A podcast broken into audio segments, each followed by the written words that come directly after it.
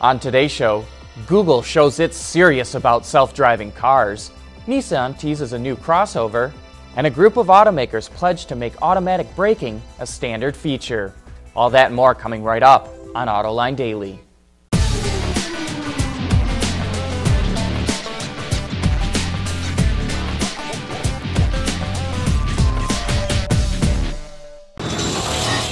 This is Autoline Daily for September 14th of 2015. In another sign Google is serious about coming out with a self-driving car, the company just hired former Hyundai of America CEO John Krafcik to lead its autonomous division. Krafcik, who was most recently president of TrueCar, will join Google later this month.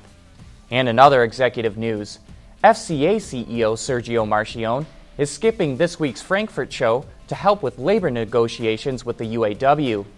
That's because the union selected the automaker to set the pattern for collective bargaining agreements, which will serve as a template for talks with General Motors and Ford. The UAW didn't say why it chose FCA, but the carmaker is in a weaker position than its crosstown rivals. The contracts at all three automakers expire tonight.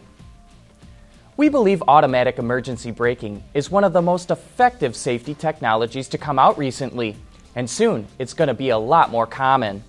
The Transportation Department and Insurance Institute for Highway Safety said that nine automakers have signed on to make the technology a standard feature in their new cars.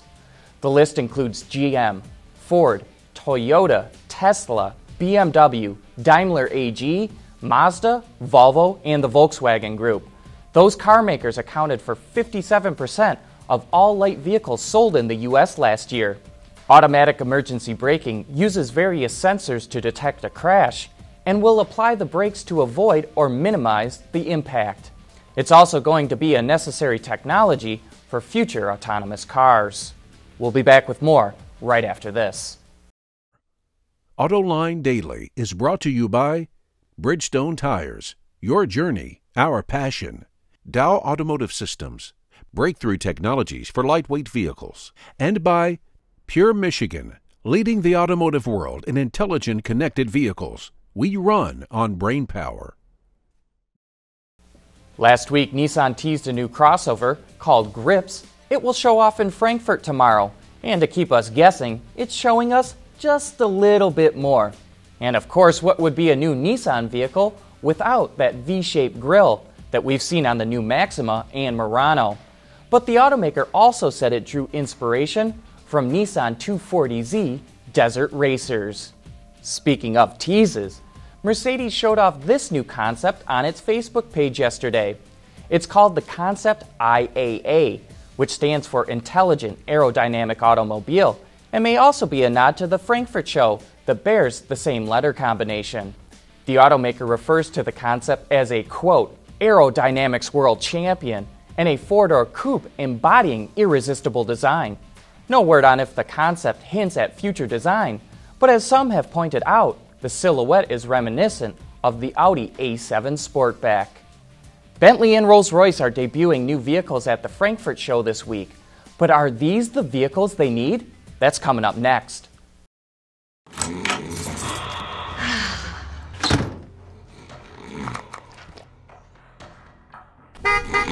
Hey, Did you have a good nap? The Firestone Destination LE2. Tough enough to handle anything the road throws at you. Oops. And you throw at it. Durable, dependable Firestone tires. Whatever you drive, drive a Firestone. With the Frankfurt Auto Show kicking off this week, Last week's Autoline After Hours had the panel discussing the vehicles they most wanted to see. In the following clip, John, Gary, and their colleagues discuss a couple of luxury vehicles debuting at the show. I'm looking uh, forward to. I, have I've already had a sneak preview of the Bentley Bentayga, and I think that's going to be a, a. You mean the EXP9F, yeah. don't you? EXP9F. We've all seen that years ago. I have to say, as, as someone who's not a big fan of sport utility vehicles, uh, when I saw this thing in the tin uh, a little while ago, I kind of got it. I, I understood that, you know, I, I overused the very overused lead about how Ettore Bugatti said uh, Bentley makes the fastest trucks in, in Europe. And now they really do have the fastest truck in Europe. It goes 187 miles an hour. And uh, it, the, the, while, that, while that concept from a few years ago didn't look very good, the Bentayga, I think, looks like a Bentley. It looks, whether you like the design or not, it fits. If you think of what the Mulsanne is, if you think of even what the Continental is, a big grill with a big body behind it, uh, it kind of fits. I think, I think it makes more sense for Bentley to have a, a big sport utility than it makes sense for Porsche to have sport utilities. And Porsche obvious, obviously has done very well with the sport utilities. So transform the company. So here's a question: Vol- uh, Rolls Royce is also going to be showing a convertible, the Dawn. We should Right. talk about that. Yep. Are they making a mistake? Shouldn't Rolls Royce have come out with, With the, the- uber luxurious crossover or SUV? They will. They They'll have both.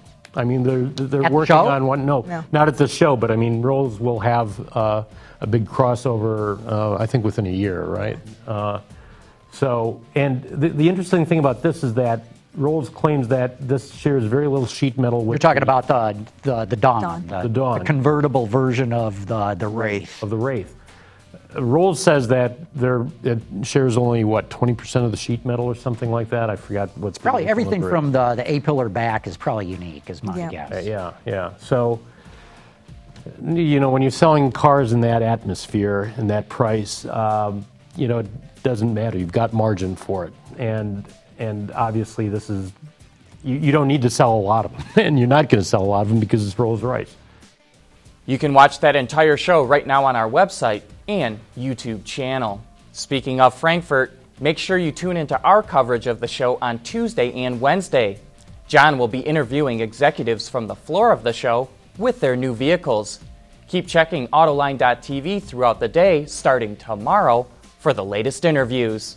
That wraps up today's show. Thank you for watching, and please join us again tomorrow.